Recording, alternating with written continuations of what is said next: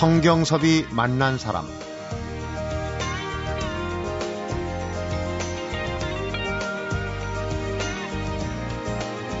나이 마흔을 마라톤에 비유한다면 반환점이라고 할 수 있습니다. 경마장의 말처럼 앞만 보고 달리던 30대를 지나서 인생을 다시 한번 고민해 볼 때입니다.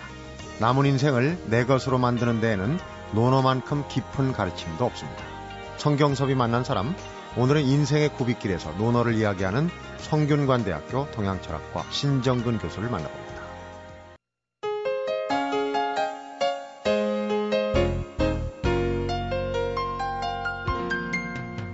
신정근 교수님 어서 오십시오. 안녕하십니까. 네, 반갑습니다. 네. 저희 프로그램에서 논어 얘기를 좀 언젠가 다뤄보고 싶었는데 오늘 제대로 모신 것 같습니다. 사실 저도 대학 청년 시절에 논어를 한번 읽어보겠다고 도전했다가 우리 신 교수님 같은 스승을 못 만나가지고 중도 포기를 했거든요. 예. 그런데 논어를 참 알기 쉽게 사실 사서 삼경 하는데 그 중에서 제일 먼저 관심을 갖고 한번 들춰보는 게 논어 아니겠습니까? 예, 맞습니다. 네. 그런데 논어를 마흔에 읽어라. 신 교수님은 언제쯤 논어를 처음 접하셨나요? 저도 뭐 대학 다닐 때 집에 방학 때 흔히 이제 집에서 돌아다니는 책들 아니 있습니까? 그 중에 이제 우연히 손에 잡은 게 논어였고 네. 아마 저도 그 당시에 개인적으로 볼 때 다 못 읽었던 것 같습니다. 음, 저만 그런 게 아니라 예. 철학을 전공하시는 분도 끝까지. 근데 사실 논어를 뭐 처음부터 끝까지 다 읽지 않아도 가르침을 많이 받을 수 있다고 책에서도 그렇게 말씀을 하셨던 것 같은데 사례도 들고. 예, 맞습니다. 뭐 독서 중에서 가장 미련한 독서가 논어처럼 어떤 일관된 스토리가 없는 책을 처음부터 끝까지 읽는다는 게 가장 미련한 것이죠. 네. 그냥 자기가 관심 가고 그 이해하기 쉬운 구절부터 읽는 게 저는 뭐 논어하고 잘 만나는 길이라고 생각합니다. 네. 그러니까 어느 페이지를 펴도 사실은 와닿는 얘기들이 많이 있거든요. 그렇죠. 우리가 저 경우에. 책을 짚을 때 그 임의로 책을 펼치지 않습니까? 그죠? 모노도 아마 그렇게 만나는 게 저는 전공자 아니라면 좋은 길이 아닐까 싶습니다. 네.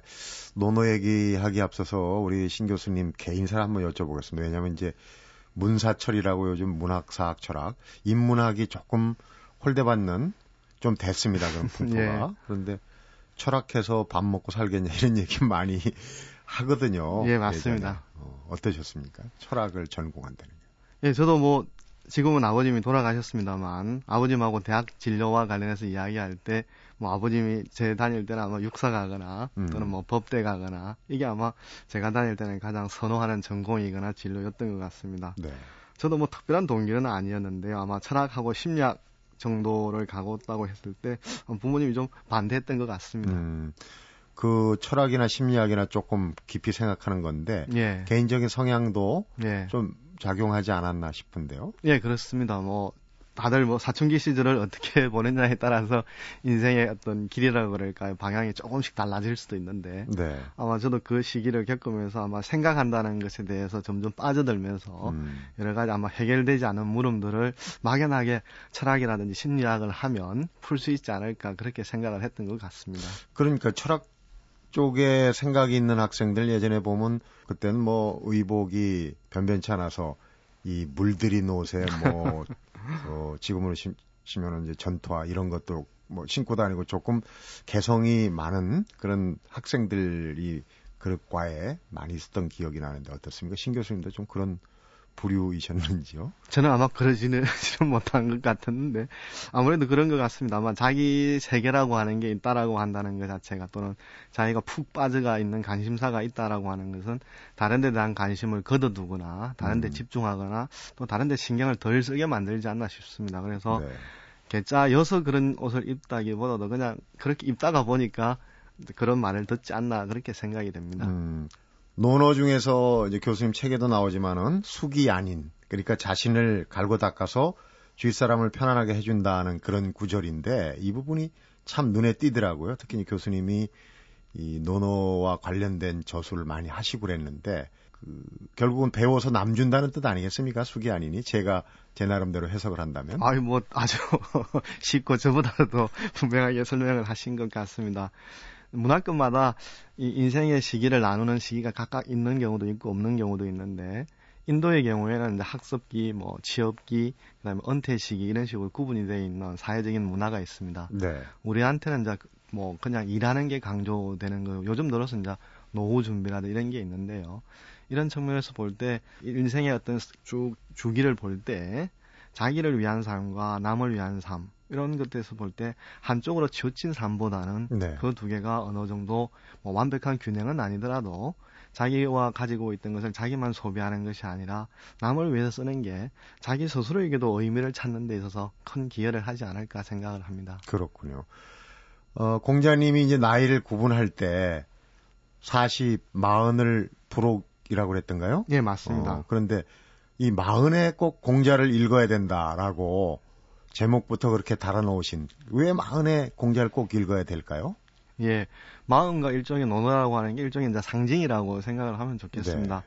서두에 말씀하셨듯이 우리가 이제 학습 시기를 거치면 20, 30대 취업하는 시기를 거치고 그때쯤 되면 교과서에서 배웠던 것들이 사회에서 과연 그대로 적용될 수 있는 것인지 또는 사회와 다른 것인지 이건 좀 한번 좀 구분보는 시기가 아마 40점이라고 생각을 합니다. 네. 이렇게 할 때 자기가 생각해오던 것, 교과서를 배웠던 걸 다시 한 번 더 마무리 짓고 정리하고 재출발하는 데 있어서 마흔이라고 하는 게 이제 상징적인 의미를 갖지 않나 생각을 합니다. 네. 그래서 이제 마흔과 논어를 대비하셨는데 네.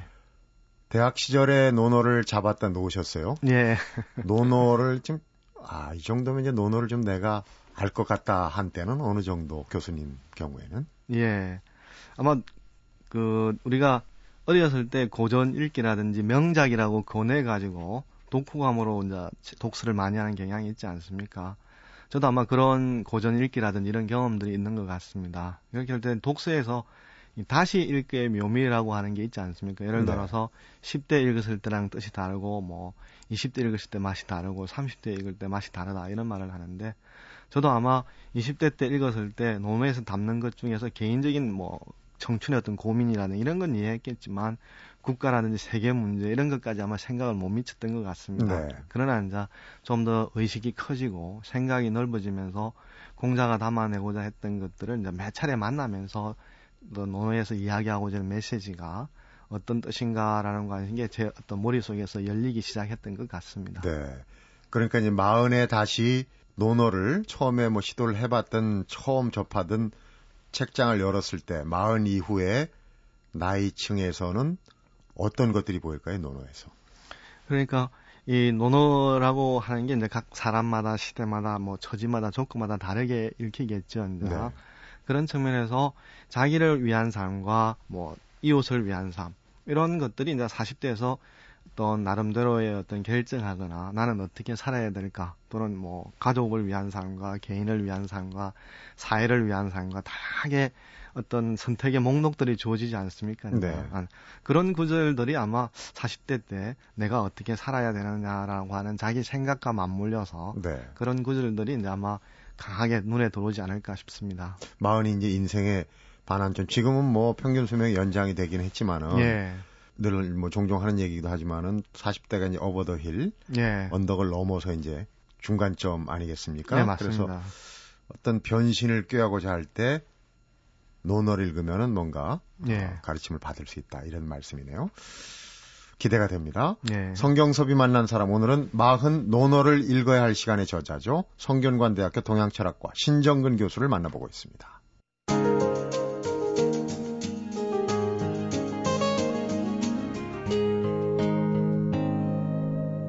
성경섭이 만난 사람. 외람된 말씀이지만은 연세에 비해서 예. 책을 많이 쓰셨어요. 단행본만 20권.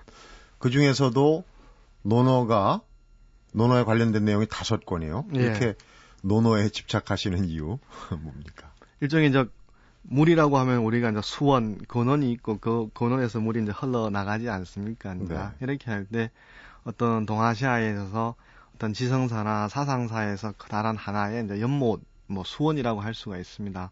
그렇게 할 때 저는 이제 공자 자체를 뭐 모든 것을 다 아우렀다고 생각하지 않고 공자 앞에 있었던 또 다른 작은 근원들이 공자라고 하는 또 다른 큰 저수지에 몰렸다가 그다음에 거물이 또 다양한 갈래로 터갔다고 생각합니다. 네. 그래서 공자라고 하는 포인트를 맞추는 것은 공자가 그 앞과 뒤에 여러 가지의 흐름들을 어떻게 흡수해서 또 종합해서 또 다음 세대에게 흘러주었느냐 음. 이런 측면에서 볼 때 이제 공자가 상당히 개인적인 의미도 있지만 시대적인 아이콘의 기능을 가지고 있는 것이죠 이제 이런 측면에서 공자를 관심 있다고 해서 공자만이 아니라 공자 주의라든지 공자 앞뒤 이런 것들을 조망하는 데 있어서 공자가 어떤 중거점이 된다 이렇게 다 보니까 다른 사람보다도 공자에 대해서 많은 관심을 가지게 된 것 같습니다. 네.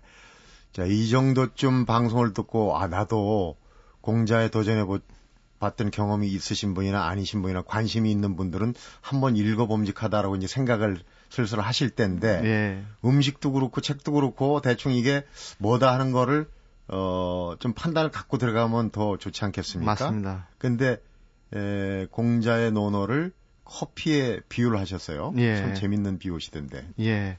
제가 그 우리가 뭐 가장 읽기 쉬운 또는 그것이 어떤 식으로 다가오느냐 방금 말씀하신 대로 그게 선입견이 부정적으로 작용할 수도 있으면 또 긍정적으로 작용할 수도 있지 그렇죠. 않습니까? 그렇게 할 때 이제 주역의 경우는 제가 이제 왜 에스프레소의 비유를 하냐 그러면은 인간에게 가장 진하고 인간에게 가장 많은 관심을 가지는 건 운명이라고 할 수가 있겠습니다. 내가 일을 할 때 잘 될 거냐 못 될 거냐 또는 네. 죽음과 관련해서 음. 잘살 수 있을까 못 살 수 있을까 그런 측면에서 이제 에스프레소가 커피 중에 커피이니까 음, 주역이라고 한다면 에스, 아, 그 에스프레소에 비견할 수가 있겠고 논어라고 한다면 상당히 부드럽습니다. 논어는 총이 여러 지층으로 나뉘어져 있습니다만 논어라고 하는 것은 주역처럼 운명처럼 딱딱하거나 무겁거나 둔정하지 않고 상당히 가벼운 느낌을 둔다고 할 수가 있습니다. 네. 그러니까 에스프레소처럼 원샷 아주 그냥 쓰게 한 그렇죠. 번에 정신 번쩍 드는 게 아니라 예, 부드러우면서도 또 커피 맛을 내는. 예. 네. 또그 논어를 나무의 고갱이에 예. 줄기에 비유를 하셨어요. 예, 맞습니다. 그러니까 그 논어라고 하는 데서 우리가 이제 나무가 자라려 그러면은 나무라고 하는 건 치목 단계에서 큰 거목으로 성장해 나는데 나무의 제일 가까 바깥 부분 외피 부분이 터져야 안에 부분이 자꾸만 커져 가지고 거목으로 성장을 하지 않습니까? 네. 그렇게 보면 논어라고 하는 거는 노- 나무의 어떤 목심 부분이라고 할 수가 있겠죠. 그래서 그 부분에 논어에 이제 외피가 터져서 다른 사상이 거기에 끼어들고 그렇게 해서 나무가 작은 나무가 큰 나무로 커간다고 할 수 있습니다. 그래서 네. 그게 동아시아의 어떤 사상이라고 하는 큰 갈래를 만들어냈겠죠.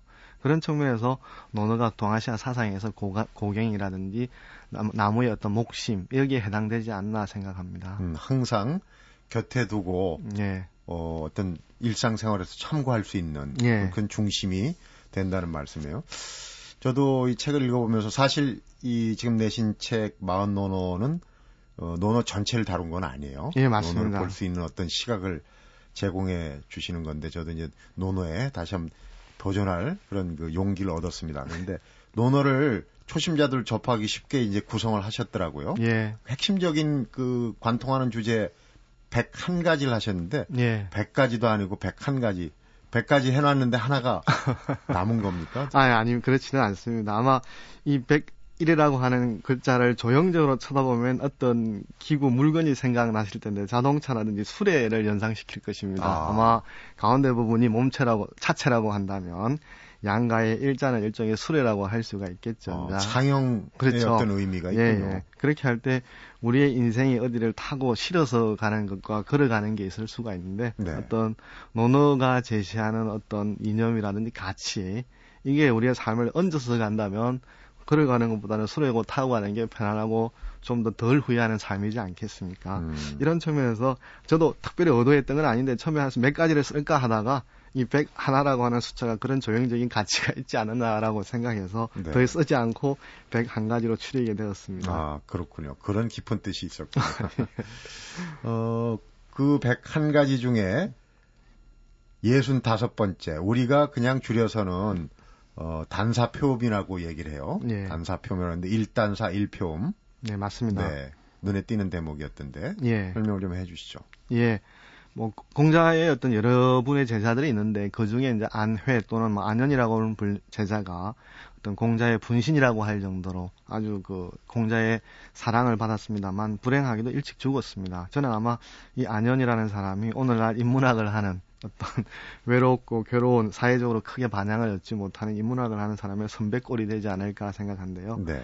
이 사람의 이제 인생을 표현할 때 이제 공자가 저 사람은 일단사 일표입니다. 그러니까 먹는 음식이라고 하는 게 오늘날처럼 여러 가지 반찬이 갖추어진 제대로 된 반찬이 아니라 어떤 음료라든지 반찬 자체가 아주 거칠게 네. 거의 없는 그래서 제가 이제 이걸 오늘날로 비유한다면 뭐 라면에 해당되지 않을까 이렇게 음. 생각을 했던 겁니다. 그래서 라면이라고 단사표음의 단사를 네. 라면이라고 표현. 근데 전체적으로 보면은 그 논어를 핵심 주제를 풀어가는 방식이 인문, 승당, 입실, 뭐연 이렇게 이제 단계를 나눠서 예.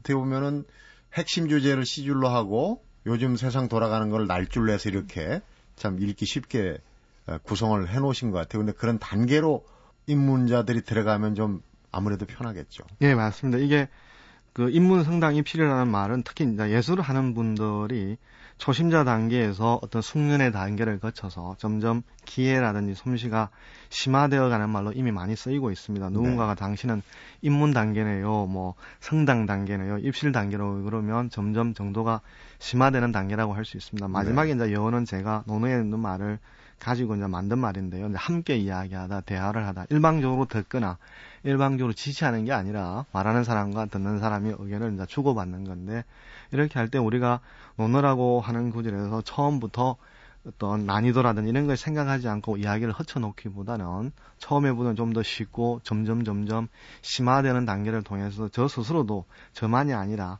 읽는 사람도 책과 논어와 자기 삶을 스스로 대, 어떤 대면하는 그래서 저는 음. 이제 번역이라는 말을 좋아하는데요. 흔히 번역하면 외국어를 모국어로 바꾸는 거라고 생각하는데 저는 그런 의미보다도 자기가 생각하는 걸 말로 바꾸는 것도 번역이고 네. 어떤 책에서 쓰여져 있는 말을 자기 삶으로 끌고 오는 것도 번역이라고 생각하는 거죠. 어.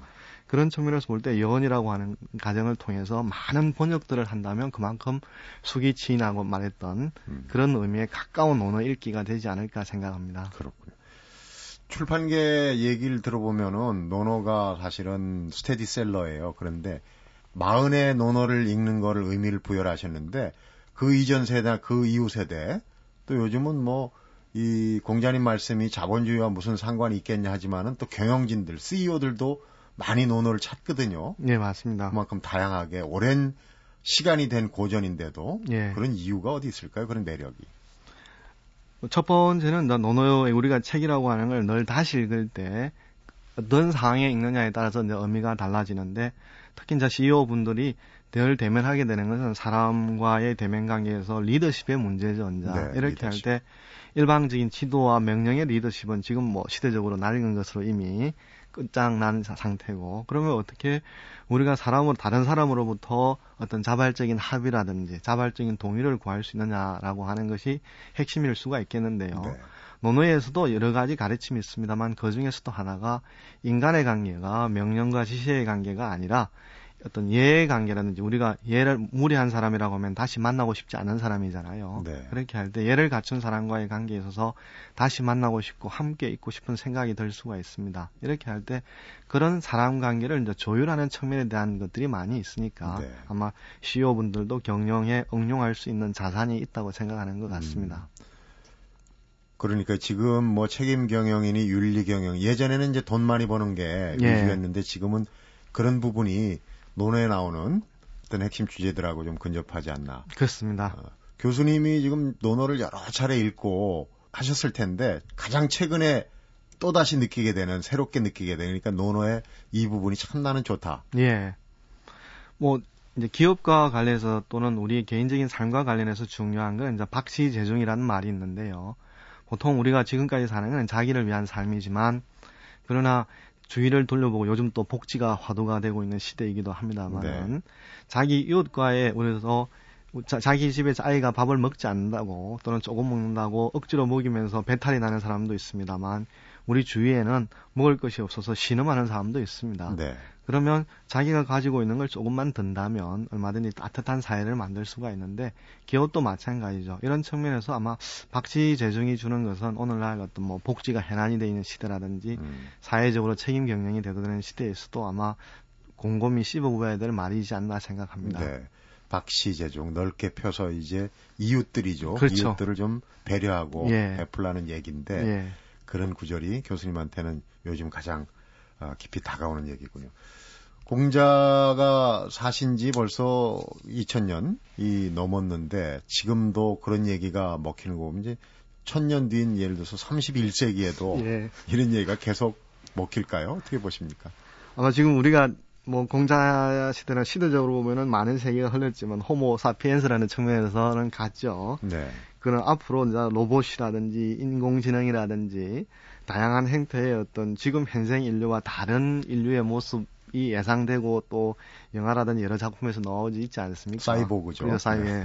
이렇게 할 때 아마 지금의 호모 사피엔스가 다른 인류의 형태로 진화되거나 진전되면 그거는 호모 사피엔스 단계에 생각했던 문자라든지 의미의 세계하고는 완전히 다른 세계가 되어버리는 거죠. 네.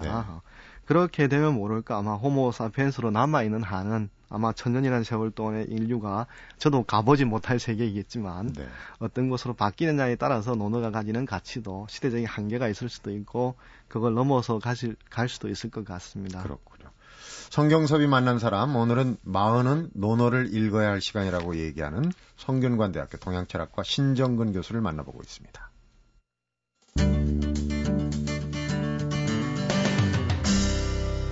성경섭이 만난 사람 논어가 죽은 경전, 사장화된 경전이 아니라 오늘도, 오늘날에도 먹히는 경전이다. 이런 얘기인데. 특히 이제 젊은 세대들한테 예전에는 이제 고리타분하게 느꼈을 법한데 젊은 세대들한테도 논어가 어, 속된 말로 잘 팔린다고 그래요. 예. 왜 그렇게 그런 현상이 나타나는지. 사실 뭐 그 역사적으로 뒤의 시대에서 앞의 시대를 보면 공자라고 하는 사람은 성공한 사람입니다만은 그러나 공자가 살아갔던 그 어떤 사람의 가정을 실시간으로 본다면 공자만큼 실패한 사람은 없습니다. 네. 아마 오늘날 청년 실업이라든지 뭐 고용이 안 된 고용 불안이나 이런 시대에 살고 있는데 공자의 경우에서도 일찍 아버지가 돌아가셨죠. 음. 특별한 경제 사정이 없는 조건에서 공자도 아르바이트를 수없이 해야 했죠. 그리고 어머니도 출신도 그렇게 넉넉하지도 않고 그리고 자기 스스로 수없이 취업의 문을 두드렸지만 번번이 실패했죠. 네. 저는 그런 의미에서 공자가 살았던 시대의 실제의 모습은 공자 스스로는 실패의 삶이라고 생각합니다. 그렇게 할 때 논어의 구절에서 보면 이제 불가이위라고 하는 말이 있는데 네. 불가능하다, 힘들다, 되지 않더라도 계속 해낸다라고 하는 말이 있습니다. 음. 아마 자기 스스로가 끊임없이 실패를 반추하면서 그 과정에서 그냥 우연히 든 생각들이 아니라 자기 삶에서 우러놓은 그런 발언들이라고 할 수 있습니다. 이렇게 할 때 아마 그런 구절 읽어보면은 노노 스스로에게서도 어떤 초월적인 선지자가 모든 걸 아는 입장에서 들려주는 말이 아니라 네. 아마 어떤 구절들은 공감을 할 수도 있고 추체험도 가능한 이런 묘미들이 아마 젊은 세대에게도 다가가지 않나 생각을 합니다. 책을 읽다가 무릎을 탁 치거나 예. 아 바로 이거다 해서 뭐 밑줄을 긋거나 책을 예. 접어 놓는 경우가 있어요. 잊지 예. 않기 위해서. 예, 예. 논을 읽다가 예. 3, 40대가 그런 행동을 보일 만한 구석은 예, 저는 어디 어디일까요?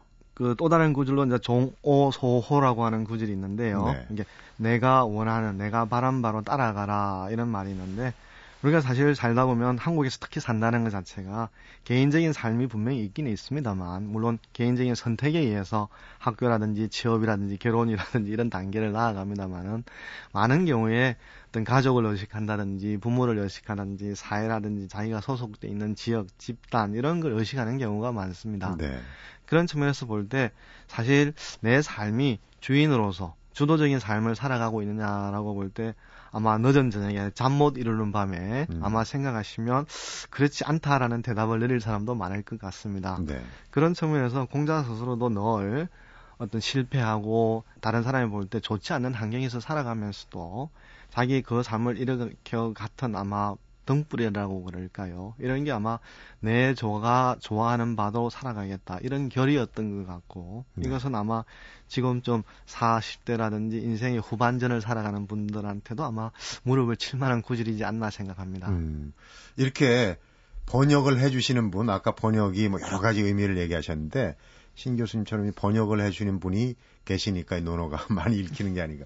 요즘 젊은 세대는 또 한자를 잘 모르거든요. 네, 맞습니다. 예. 번역이라고 하는 게 이제 해석학을 우리가 이제 헤르메스라 그러기도 하고 실제로 이제 그리 로마 그리스 진화도 절, 신의 전령 사자를 헤르메스라고 하거든요. 네.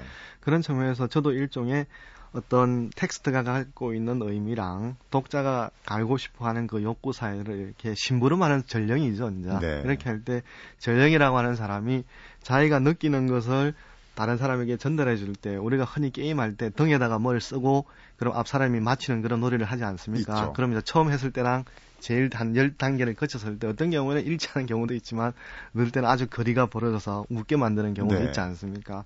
결국 이제 좋은 번역이라고 하는 것은 처음에 들었던 사람이 열 단계를 거치더라도 그것의 의미가 어느 정도 전달되는 그런 게 좋은 번역이겠죠. 저도 네. 이제 그런 번역이 되기 위해서 끊임없이 음. 노력하는 거죠. 나오신 김에 예. 몇 대목 더 참 오늘날 우리가 살아가는 얘기하고 예. 이렇게 딱 먼저 떨어지좀 신기할 때가 있어요. 그런 예. 대목들 몇, 몇 구절 더 소개해 주시죠. 예. 제가 이제 우리가 많은 사람들이 삶에 있어서 변화라든지 더 나아져야 되라든지 자기 스스로의 개선을 꿈꾸는 경우가 많습니다. 그렇지만 음악에서 도돌이표가 있는 것처럼 가다, 일정 정도 가다가 결국 처음으로 되돌아와서 또 일정 시간이 지나면 왜 또 자기 삶이 나아지지 않고 제자리에 머무냐는 것에 대해서 스스로 또 반초하기도 하고 괴롭힘을 당하기도 하죠. 그런 점에서 논어에 보면 이제 물탄괴과라는 말이 있습니다. 물탄개과. 예, 잘못이라든지 현재 우리 자기 스스로에게 헤어지고 싶은 부분, 꼭 연인이라든지 사람만이 아니라 자기에게 결별을 고해야 되는 부분들이 있는데 그것들이 끈적끈적하게 달라붙어 떨어, 떨어지지 않고 계속 자기를 발목을 잡는 게 많죠. 네. 이런 것들에 대해서 고쳐야 된다는 사실은 알지만 그것에 대해 저항하고 주저하고 그다음에 머뭇 머뭇 멈칫멈칫하기 때문에 나아지지가 않는데 그런 것들에 대한 용기가 그 필요하고 이 그렇게 할 때 용기를 발휘할 때 어떤 인생이 나아가는 단계가 좀 자기 스스로에게 아 뭔가 전체적으로 보면 부분적으로 보면 뭐 뭔가 크게 나아지는 점이 안 보입니다만 네. 전체적으로 보면 좀 나아졌다라고 할 수 있는 부분들이 아마 물탄 개가라고 하는 구절에서 어떤 우리가 생각을 다 잡을 수 있지 않나 생각을 합니다. 네. 앞에서 잠깐 공자님 얘기를 개인 인생사를 얘기를 했는데 얼마 전에 저 코너에서도 공자님 얘기를 하다 보니까 우리가 공자 공자 얘기는 많이 하는데 그분이 어떤 분이었나를 어, 물어보면 사실상 아는 게 별로 없다 이런 예. 얘기를 나눈 적 기억이 나요. 그런데 네. 태생이나 또 그다음에 늦게 공부도 시작도 굉장히 늦었고 늦깎이였고 어, 남보다 어려운 그런 환경이었다 이런 얘기들 예. 아까 좀 잠깐 정리해 주셨는데 공자 그는 누구인가 예. 잠깐 다시 한번 소개를 받아보겠습니다. 그 후대에는 연보라든지 묘지명이라는 게 있어서 어떤 사람에게 어떤 뭐 라이프 스타일을 쭉 일별할 수 있는 게 있습니다. 그러나 이제 공자의 경우에는 모두가 공신이 있는 것들이 없습니다만 단편 단편으로 전해지는 것들로 이제 음. 종합을 하게 되면 미루어서 짐작하는 예, 미루어. 짐작하는 거죠, 이제. 한다면 공자의 경우에는 아버지가 아주 연로했을 때 어머니와 어머니 어머니지만 실제로 아마 누나와 같은 아니면 좀 음. 뭐 이모와 같은 엄마랑 막내 이모와 같은 엄마랑 할아버지와 같은 아버지 그러니까 이- 그 사이에 요즘 말로 하면 어울리지 않는 남녀 관계라 그럴까요? 아마 네. 나이를 초월한 사랑이라고 그럴까요? 이런 관계에서 태어났고 아버지의 경우는 이제 3세 만에 돌아가십니다. 그래서 이제 어머니도 이제 그 아버지의 세 번째 부인이었기 때문에 네. 아마 이제 그 태어난 고향에서 살지 못하고 그 노나라의 이제 수도 오늘날 이제 곡부라고 알려져 있는 곳으로 이사를 가게 됩니다. 그래서 이제 어머니도 이제 직종이 여러 가지로 알려져 있습니다만 뭐 맹자의 어머니는 맹모 삼천이라고 그래서 네, 어떤 교육에 유명하죠. 큰 기여를 한 것 같습니다만 어머니의 경우에는 뭐 그런 고사도 없습니다. 음. 이렇게 보면 어머니가 영향은 주었겠지만 아마 커다란 영향을 주지 않았기 때문에 그런 고사가 없지 않나 생각을 합니다. 네. 그렇고 어떤 집안 행편이 없기 때문에 끊임없이 이제 그 젊은 시절부터 오늘날 같으면 뭐 편의점에 일하는 것처럼 다양한 일자리를 해야 됐던 것 같습니다. 그래서 제자들하고 수례할 때 어떻게 선생님은 그렇게 많은 재주가 좋습니까? 이렇게 말을 하니까 네. 나는 집안 사정이 안 좋았기 때문에 여러 가지 일을 할 수밖에 없었다 이런 말을 하고 그 다음에 음. 이제 자기가 나름대로 사상적으로 나름대로 정리 일가를 이룬 뒤에는 여러 나라에 정치적으로 등용하기 위해서 돌아다녔습니다만 결국 구직에 이제 실패했죠. 네. 그런 측면에서 보면 오늘날 아마 전형적인 가장의 모습이지 않나 생각합니다. 음, 그렇게 고생도 많이 하고 경험도 많이 했기 때문에 구구절절 오르신 말씀만 하시는 게 아닌가. 제 개인적 궁금증을 하나 여쭤봐도 되겠습니까? 아 예 얼마든지요. 군자, 소인 이런 표현이 많이 나오는데 예. 어떤 차이입니까? 군자와 소인. 그 군자는 이제 글자 그대로 하면은 다스리는 사람이고 이제 소위는 작은 사람이죠, 이제. 네. 그러면 모든 관심사 어떤 이해관계가 자기한테 자기 자체에게 매달려 버리면 자기를 벗어나서 더 이상 넘어가지 않는다면 소인인 것이고 네. 그것을 넘어설 수 있으면 이제 군자인 건데 우리가 모든 경우에 자기의 관심사를 넘어가기는 어려운 거죠 현대 사회에서 네. 그렇지만 우리가 어떤 경우에서 불우한 이웃을 본다든지 연말 연시에 어떤 상황에 놓인다든지 이렇게 하면은 특별히 의식을 하지 않고 자기의 이해를 넘어서서 다른 사람을 돕는 행위를 하지 않습니까? 이런 측면에서 볼 때 자기 스스로를 주위의 어떤 눈치, 주위의 압력 이런 데 흔들리지 않을 수 있는 사람, 자기 중심을 가지고 가는 사람이 이제 군자라고 할 수가 있겠습니다. 네, 그렇군요.